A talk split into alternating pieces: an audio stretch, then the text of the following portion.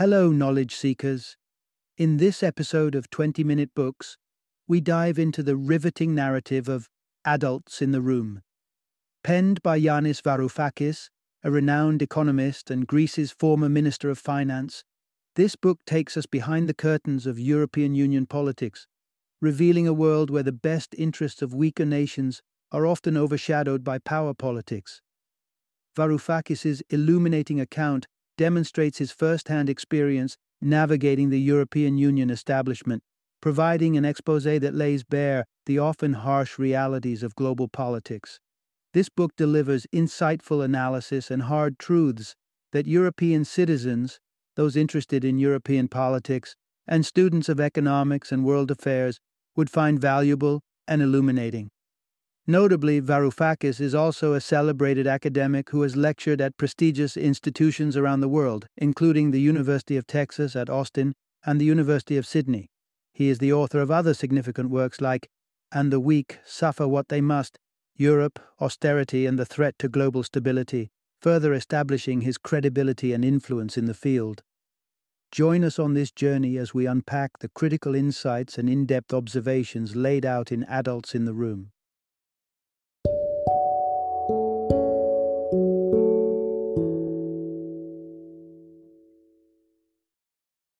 Adults in the Room My Battle with Europe's Deep Establishment.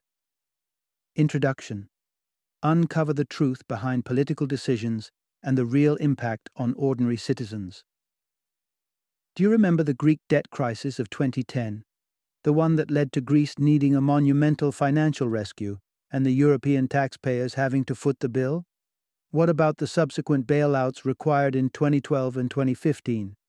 It may not be common knowledge, but the leading EU powers leveraged Greece's crisis as a golden opportunity to line their own pockets, showing little to no genuine interest in helping Greece recover.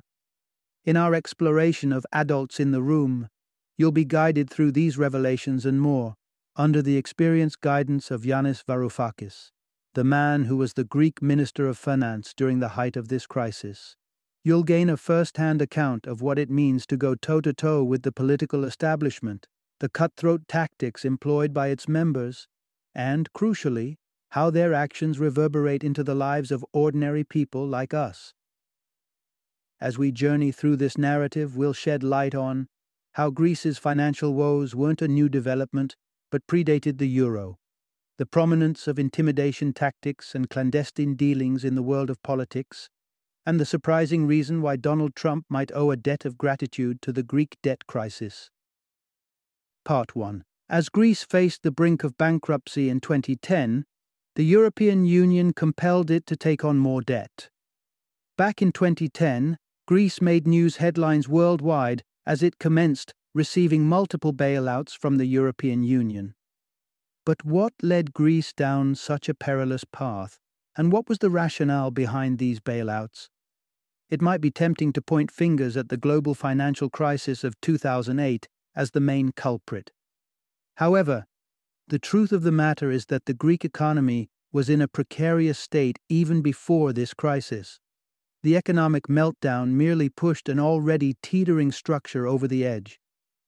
Before the economic calamity of 2008 took center stage, Greece's economy had been undermined by widespread tax evasion and systemic government corruption. Additionally, the mismanagement of government funds had led to reckless overspending, putting a huge strain on the country's budget. This problem of budget mismanagement was not a recent development in Greece's history. The country had a long standing habit of spending beyond its means, a problem that was typically addressed by devaluing its national currency. But this tactic was only effective when Greece used the drachma as its currency. With the adoption of the euro, currency devaluation was off the table. Left with limited alternatives, Greece turned to a new deficit reduction strategy, borrowing significant amounts of money from Germany and France. However, this solution was a double edged sword. While it provided immediate relief, it also plunged Greece deeper into the abyss of debt. This was the precarious position Greece found itself in when the 2008 financial crisis hit. On the other side of the equation, Germany and France had their own set of challenges. German Chancellor Angela Merkel and French President Francois Hollande had already dipped into government coffers to bail out their respective banks, which had extended substantial loans to Greece. With Greece teetering on the edge of bankruptcy, Germany and France found themselves caught in a dilemma, fearing their loans might never be repaid, and thereby causing further instability in their own banking sectors. So the question remained how could they ensure Greece remained solvent in order to repay its loans? Given that the European Central Bank is prohibited from lending money to insolvent or bankrupt countries, Merkel and Hollande had to look elsewhere for the funds. Thus, they resorted to misleading Europe's taxpayers. The narrative they presented was that Greece wasn't insolvent, but merely needed an additional loan to recover. It was the unsuspecting taxpayers across Europe who ended up shouldering this burden. In an echo of its previous actions, Greece obtained another loan to clear its prior ones, and the financial chasm widened further. Part 2 Greece was entrapped in a continuous debt cycle by prominent financial institutions. Heading into 2009 and 2010, Greece was essentially bankrupt, but it was put in a position where it had to maintain a facade of solvency, continuously borrowing and piling on an ever increasing debt load. To say the outlook for Greece was grim would be an understatement, and the situation was set to deteriorate further, courtesy of the entities collectively known as the Troika. The Troika refers to three institutions responsible for enforcing economic regulations the European Commission, EC, the European Central Bank, ECB, and the International Monetary Fund, IMF. These organizations come to the fore, particularly in situations akin to the one Greece was embroiled in. Jean Claude Juncker, the president of the EC, represents the Eurogroup, a consortium of finance ministers from the 19 nations that utilize the euro. Mario Draghi leads the ECB, whose chief task is to manage the euro and ensure its value remains stable. The IMF, led by Christine Lagarde, aims to guarantee that nations borrowing funds remain compliant and that issues such as poverty and economic instability are mitigated to the greatest extent possible. The first bailout Greece received in 2010, colloquially known as the rescue deal, was worth 110 billion euros making it the largest loan in history. However, Greece didn't benefit from it directly, as all the funds were used to repay previous loans it had obtained from Germany and France. Therefore, by 2012, Greece was still in a dire predicament, compelling the Troika to cobble together a second bailout package. This loan was valued at 100 billion euros.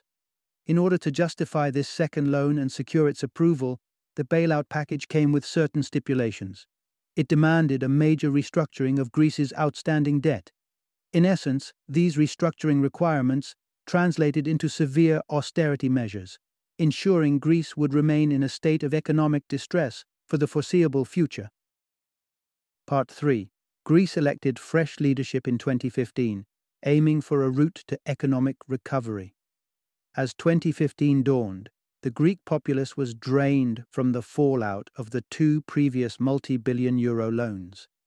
Discontented with the burden of austerity, they chose a new prime minister from the left leaning Syriza party. Joining the freshly elected government was Yanis Varoufakis, the author of this book, as the new finance minister. He arrived armed with a bundle of strategies geared towards rehabilitating the Greek economy. Varoufakis's principal strategy was to modify the debt structure, breaking it down into a series of manageable payments spread over a protracted time frame. Furthermore, he aimed to confront the persistent issue of tax evasion by enabling citizens to settle their tax liabilities in reasonable monthly installments. These steps marked a departure from the status quo, and when combined, they would have paved the way for Greece to generate crucial revenue while repaying its creditors without further incapacitating its economy.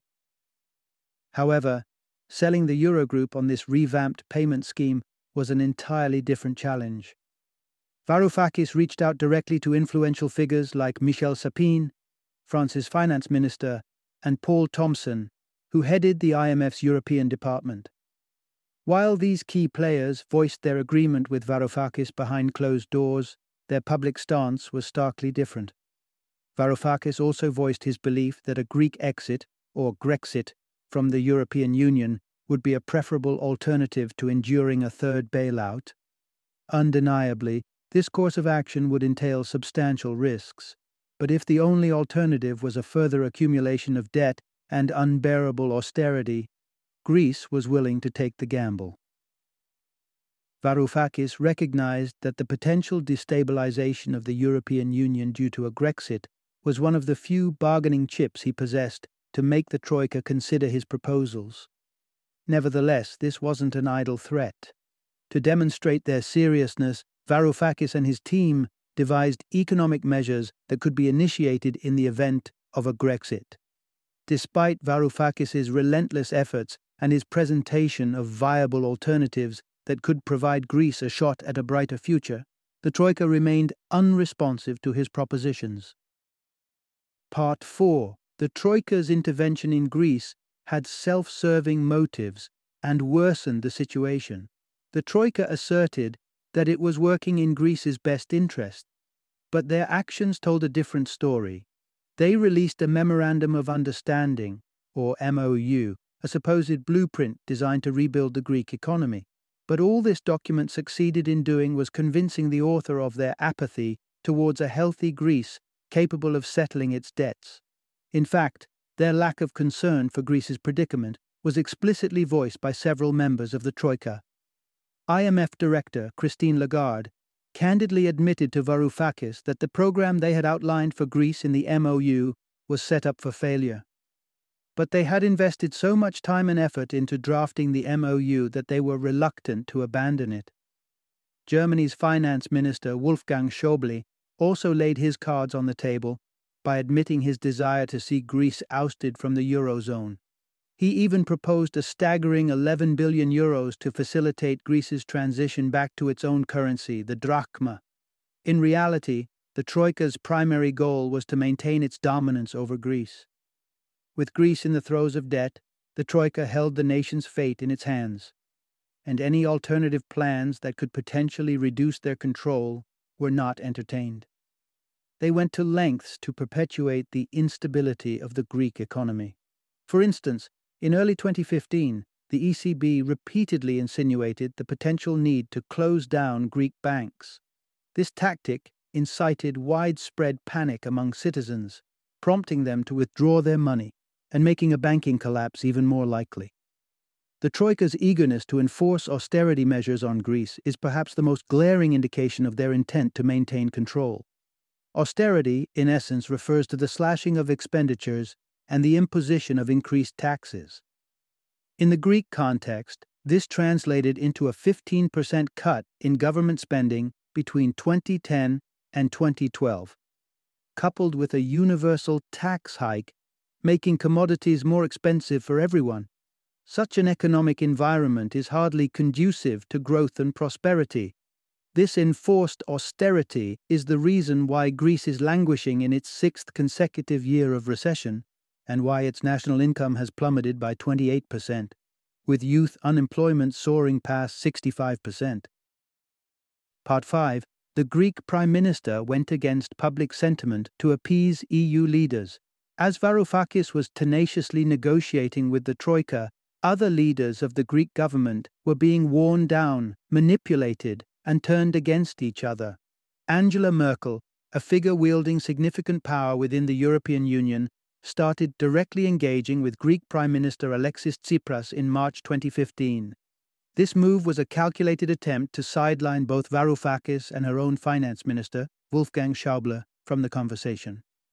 Merkel wanted to persuade Tsipras that she alone would come to Greece's aid, albeit on her terms.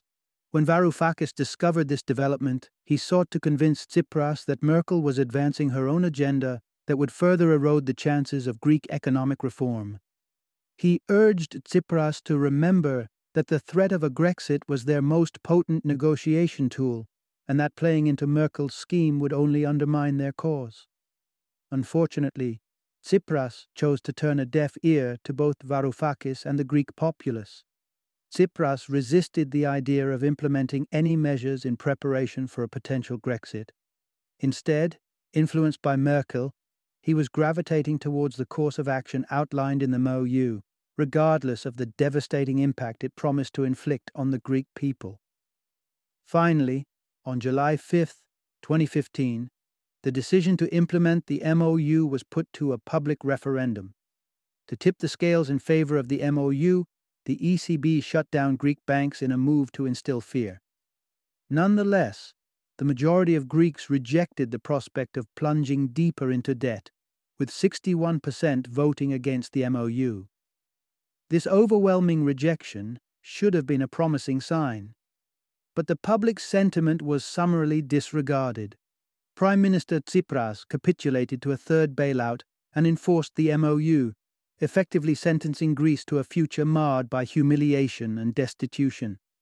The leader chosen by the people of Greece had turned against their expressed will. In the wake of this betrayal, Varoufakis submitted his resignation. Tsipras's actions, although deeply disheartening, were not entirely unforeseen. He was under the intense pressure of the Troika, and ultimately he surrendered. Part 6 the Greek Prime Minister prioritized his political career over his citizens, thereby undermining democracy. To truly grasp the actions of the leaders of the European Union, one must resist viewing them as malevolent actors participating in a grand conspiracy. In reality, they are all individuals striving for survival and climbing up the career ladder. Larry Summers, a former U.S. Treasury Secretary, once candidly explained to Varoufakis the existence of two types of politicians in the world insiders and outsiders. The distinguishing factor is that insiders will never turn against one of their own, even if it conflicts with their personal values. The urge to nurture relationships and preserve alliances outweighs any moral considerations.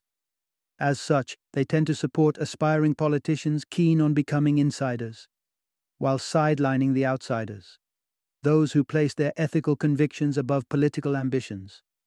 When a group of politicians is solely motivated by retaining or expanding their power, it becomes inevitable that they lose sight of the real world consequences of their actions on the people they serve. And that is precisely how Prime Minister Tsipras ended up disregarding both the proposed reforms from Varoufakis and the will of the Greek electorate. In his quest to secure his position and gain acceptance into the ranks of EU insiders, he lost touch with the crippling and ethically dubious implications of his actions. What's astonishing is that these political insiders still consider themselves liberals, despite blatantly contravening the foundational principles of democracy by ignoring the very people who entrusted them with power. In the ensuing narrative, we will explore how the actions of these government insiders aren't merely detrimental to the electorate. In the long run, the damage they inflict is bound to rebound and harm them as well. Part 7 The rescue package for Greece sparked populist uprisings, unsettling the establishment. The recurring bailouts for Greece incited feelings of discontent and populism among Europeans. They perceived it as unfair that their tax contributions were being used to aid lazy Greeks, particularly as their respective economies were yet to fully rebound from the financial crisis. It's clear that this reaction to the Greek bailout significantly contributed to the rising dissent among Europeans, culminating in events like Britain's decision to exit the European Union. Voters favoring Brexit were heard exclaiming, We want our country back. This unabashed nationalism resonated with Donald Trump's xenophobic rhetoric, and his election seemed to legitimize racists and segregationists. Despite the fact that Europe's handling of the Greek economic debacle left a lot to be desired, the appropriate response is not to retreat into isolationism. What we need is to preserve our global community and act in the best interests of people, not just politicians. Those in power within the European Union establishment need to accept their role in the populist uprising, or they risk losing their positions.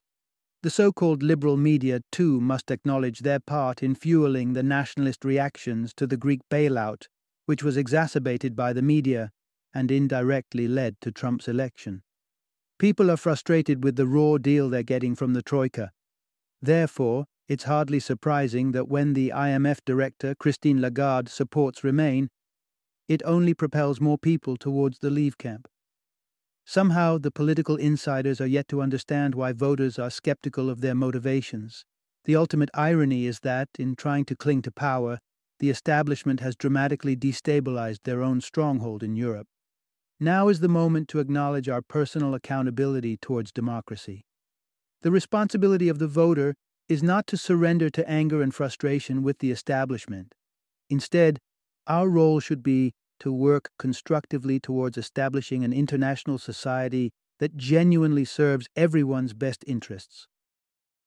Final summary Greece endured a severe mistreatment at the hands of the European establishment, whose leaders have proven themselves to be utterly self interested, capable of making decisions that inflict harm on those they ought to protect.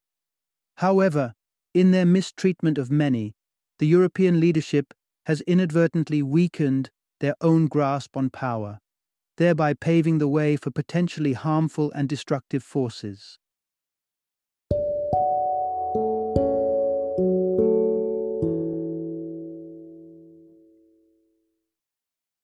Thank you for joining me today on this journey of learning and discovery as we explored the insights of another thought provoking book in our growing library of knowledge. If you've enjoyed our time together, please take a moment to follow our podcast, give us a five star rating, and share 20 minute books with other knowledge seekers. Your support truly means a lot. Don't forget to join me again in the next episode, where we will delve into another enriching book. Until then, happy reading and happy listening.